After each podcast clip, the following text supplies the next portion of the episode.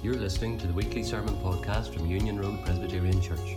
For more information, join us on Facebook or visit our website at unionroad.org.uk. When one door closes, another opens. Isn't that right? That's what you get told whenever you failed an exam or haven't got a job. Isn't that right? It always comes out whenever your plan hasn't gone to plan. When one door closes, another one opens. And of course, there's lots of wise sayings about doors, isn't there? So we can, on the way out today, you can look on the exit as being an entrance to somewhere else. Or maybe Alexander Graham Bell, he should have just stuck to the telephone, said, when one door closes, another opens. But we often look so long and hard and so regrettably upon the closed door that we do not see the door that is open for us. Or when a door closes, you have two choices give up or keep going. The great philosopher of our age, Rihanna so called wise door sayings. But As we come to Luke 13, how about this for a wise door saying? Enter through Jesus the narrow door because he saves forevermore. How about that one? Enter through Jesus the narrow door because he saves forevermore. And that is the thrust of what Jesus is getting at here in Luke 13. Jesus, Luke, it tells us again that he is traveling to Jerusalem, teaching on his way. Where is Jesus going to in Jerusalem? The cross. That's where all this is leading to. And everywhere Jesus goes, he gathers a crowd of people. And well, let's look at what's happened in Luke 13, the bits that we missed out. In verse 13 of Luke 13, Jesus has healed a woman on the Sabbath, the scandal. And he tells them why. And there's outcry among the Pharisees, and they attempt to challenge Jesus, but Jesus leaves them speechless because in verse 13, look at what the people think. When Jesus said all this, all his opponents, the Pharisees and so on, were humiliated. But the people were delighted with all the wonderful things he was doing. So the people who looked up to the Pharisees, etc., they're now looking to Jesus, and the Pharisees are humiliated. Jesus is building up uh, momentum, as it were, these Pharisees against him. The more he teaches, the more he does.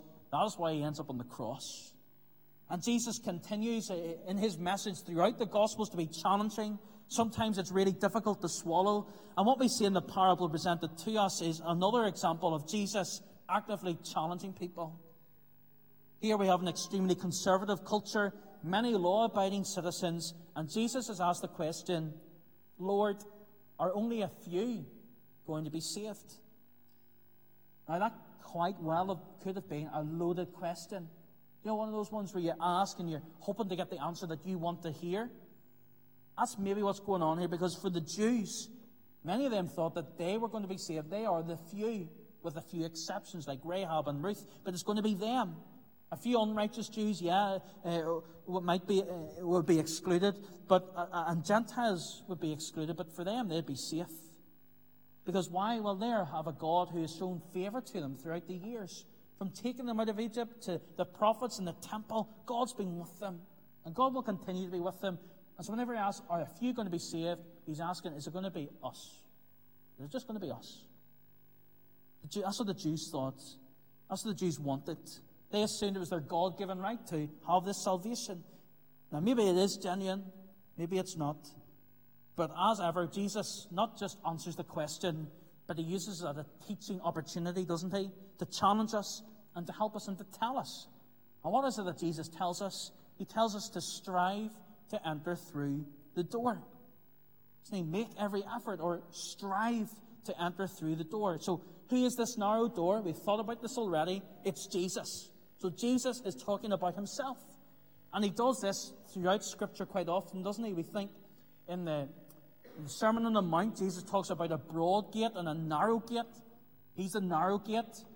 In John 10, that wonderful chapter of Jesus being the Good Shepherd, he is the door for the sheep, or the gate of the sheep.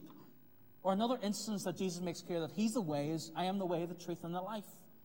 But here, isn't it really strange maybe for us? Jesus says, strive.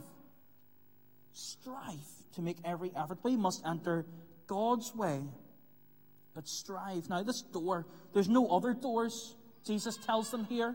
There's no other doors. It's only through faith in Christ alone, and we must come to God through Jesus. We must enter God's way. There's no windows to hop through. There's nothing we can do in our own strength. It's not our religion or morality, but it's Jesus, the Messiah. We will not be pushed through the door as much as we'd love to do that for people.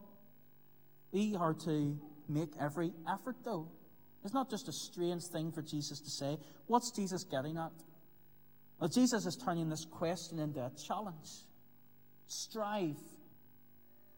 The Greek word here is agony, where we get the word agony from. So here it's, it's really like an athletic con- contest, making every effort, straining every muscle and sinew in our bodies, endeavoring with strenuous zeal and strife to do something. It's no half hearted effort, but a full hearted effort. That's what Jesus is saying. Strive to enter through the door, make a full effort to enter through me. When we think about making every effort, we can think of parents from the Olympic Games, couldn't we? We think of Sky Brown, maybe the skateboarder whose family made every effort to make her dreams possible, moving to California.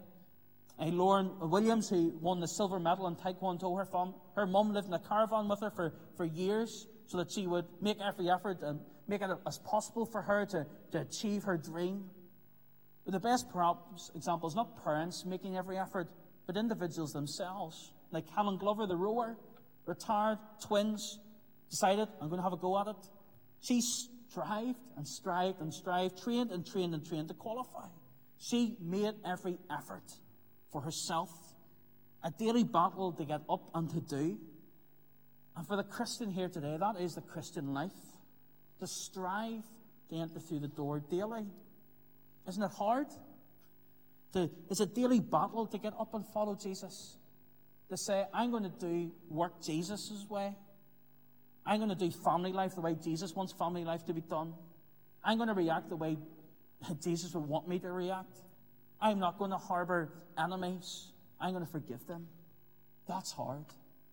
That's why Jesus says, strive for the Christian. He also says, strive for the, the non Christian, doesn't he? It's it's for both of us. Believer and not believer. We're not saved by good works, but for our good works. Our evidence of salvation is making every effort along the line, but this is a do or die resolution. Enter the narrow door. It's do or die. Not simply drift into this kingdom. It doesn't mean that our efforts to enter it merit our salvation. No, it's all of God's grace. But Jesus is pressing home to each of us our immediate duty to enter Him. It can be so easy to be swept away with the currents of the tides of this world, taking us off our feet and carried along. And this is why Jesus says strive, because he knows it's so easy for us to drift. Don't be waiting around, seeing what others are doing, and then decide about what you're going to do about Jesus.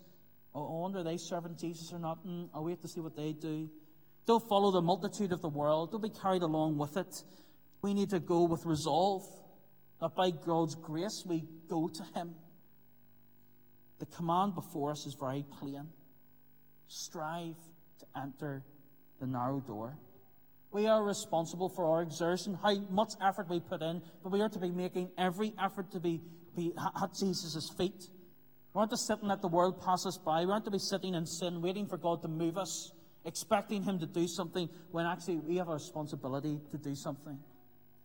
We just can't wait around, sheltering ourselves, giving ourselves excuses. We must strive to enter.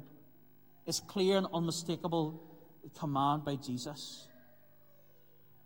But isn't the Christian faith so offensive to many? Why? Because it's a narrow door. It's a narrow door. It's no other door. It's a narrow door, and that offends many. It's only through Jesus that we can have life and life eternal and an abundant life. But imagine the Premier League kicked off this weekend. Imagine you could just score a goal anywhere anywhere. It'd be utter chaos, wouldn't you? If there's a, a narrow goal in which you have to score into. It brings clarity. It's okay there. It's okay when you, you're on a plane and the pilot lands on the runway. Imagine they didn't do that. There'd be chaos. Matches would be chaos. And here, the narrowness of the Christian faith, it might be so offensive to many of us. But it's the only way. We need to be striving to follow Jesus striving against sin.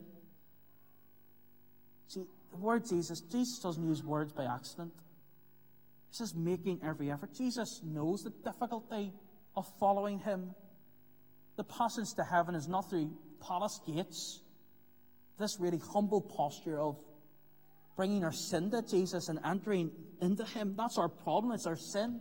We can do our best to make ourselves look good, living an upright life, but we need to strive to Jesus. We can claim to be on the right path, but it needs to be through this path of the narrow door. That's what lies behind it. We need to strive, agonize through this door.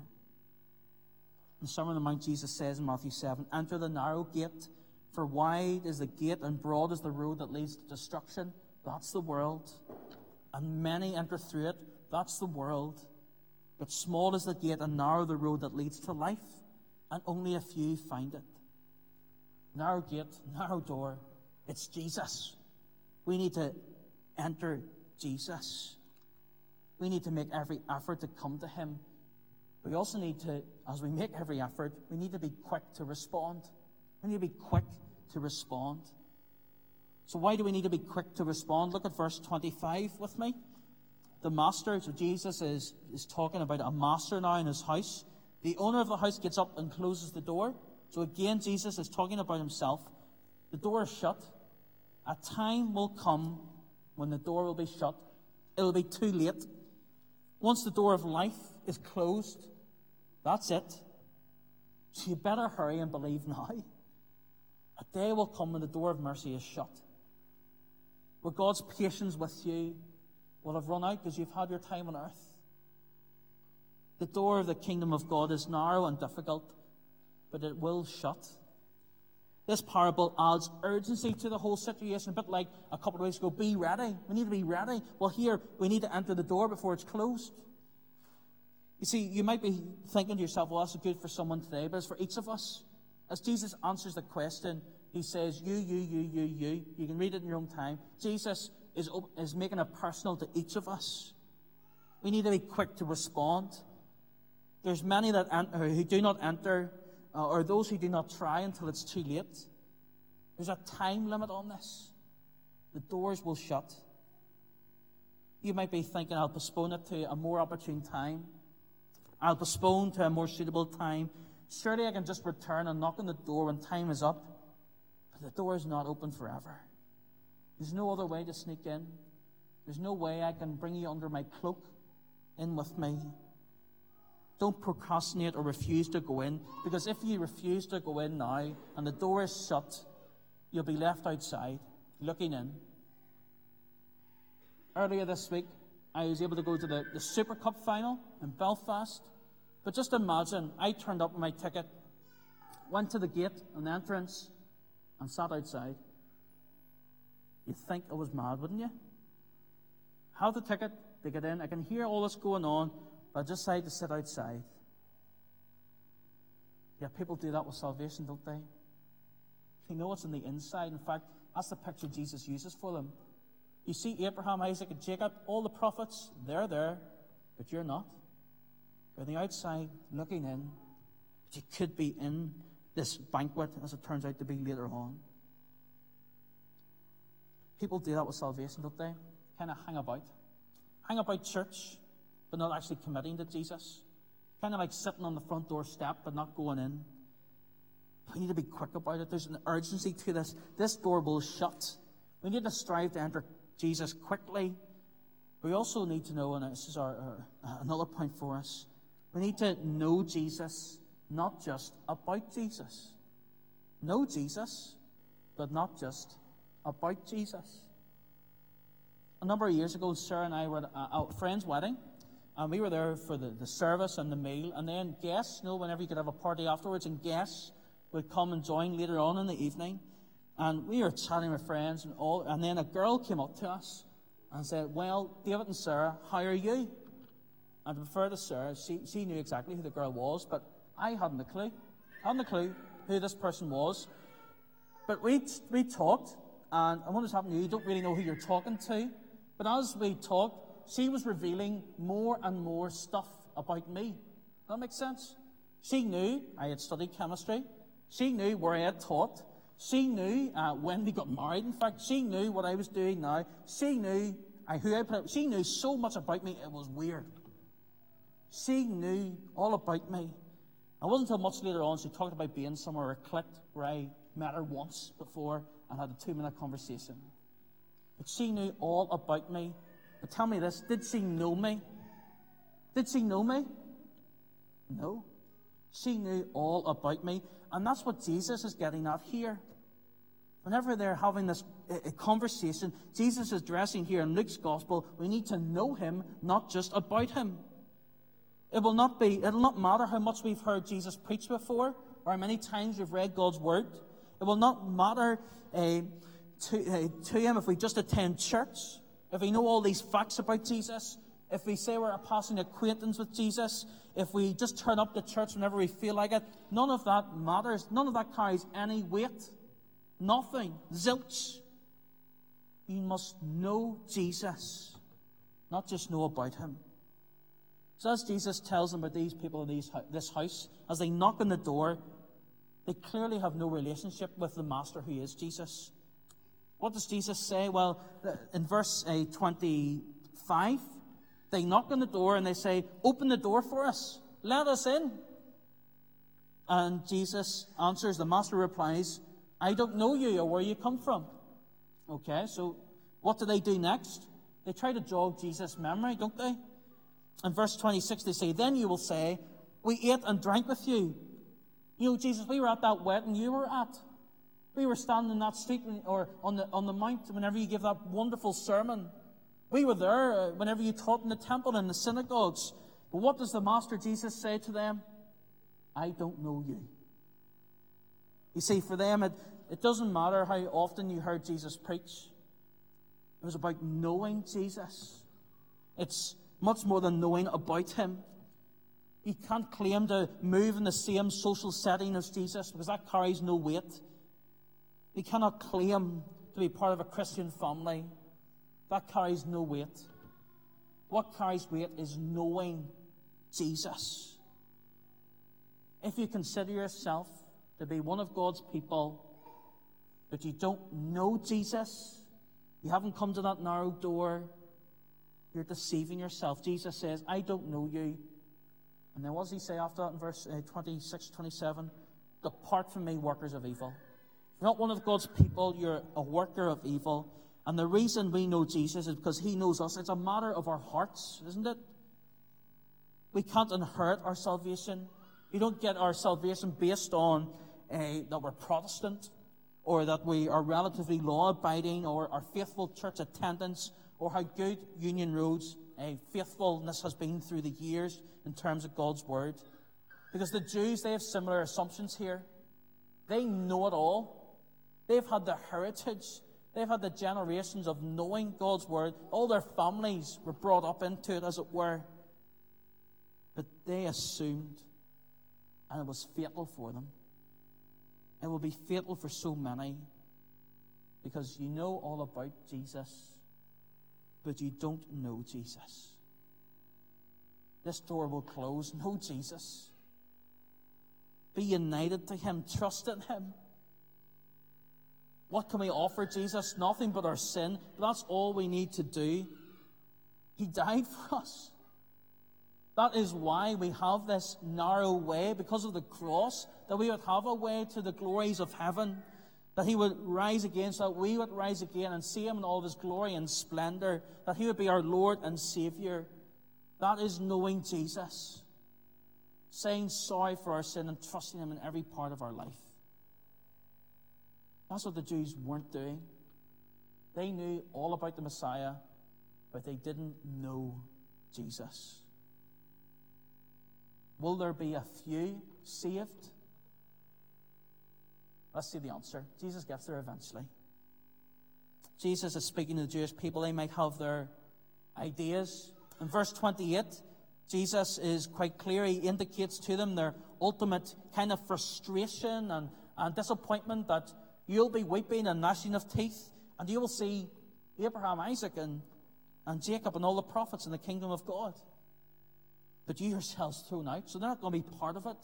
So that's surprising for them, isn't it? Because they are expected to be in, but actually they're going to be out.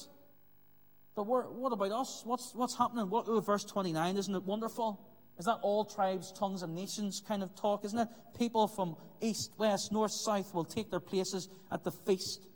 This uh, the feast of the Messiah, where all nations will be uh, around God's table. The Jews had reduced it to themselves, but it's for all people. And that was their hope is in this. The Jews asked the question, but there's hope for us because we are the Gentiles entering in through this narrow door because we know Jesus. What a surprise for the Jews listening on, anticipating just to inherit. They were so prideful, weren't they? They thought they knew better than anybody else. They thought they knew what everyone else thought. It didn't matter to them what anyone else thought. They were full of pride. They were full of their own wisdom, and they thought they knew what was best. Don't let that be you, thinking you know what is best. Come to the narrow door, Jesus. The narrow way is not hereditary. And it would be great if it would be for some of us, but it's not hereditary, it's spiritual. It's this relationship that we talk about so often from this pulpit of, uh, with Jesus through faith. The entryway is narrow. It's offensive to so many in the world, but it's the only way. And it's the person of Jesus. The door might be narrow, but isn't God's kingdom oh so broad? Oh so broad that it has every person every language. It'd be tragic Israel to miss out on it, wouldn't it? They knew oh so much, but they didn't respond, so they did miss out.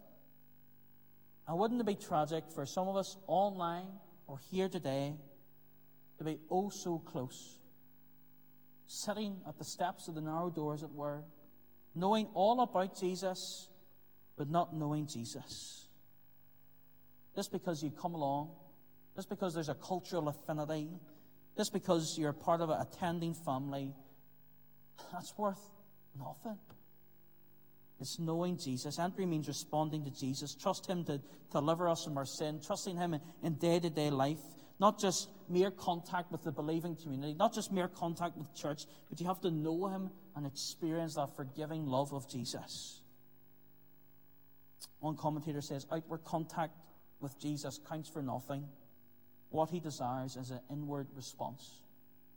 Outward contact counts for nothing. Jesus wants our hearts. Without a response to Jesus, there will be outsiders. Without a response to Jesus, you'll be on the outside looking in, like me. The, if I didn't go into the match, just listening and seeing what was all going on. But if you do respond, what is there? Well, is that verse 29? There's a feast, there's a banquet. We're brothers and sisters from the Agdam people to Chinese to Afghan Christians to Iranians, all seated around God's table. We know how special communion is, but oh, how much more special is this, this banquet going to be in eternity? We are sitting with our brothers and sisters, with Jesus at the head of the table, and we are part of his kingdom because we have known him and we have the opportunity to enter through him. Be urgent, be quick. The door will shut, and you will miss out. Let's pray.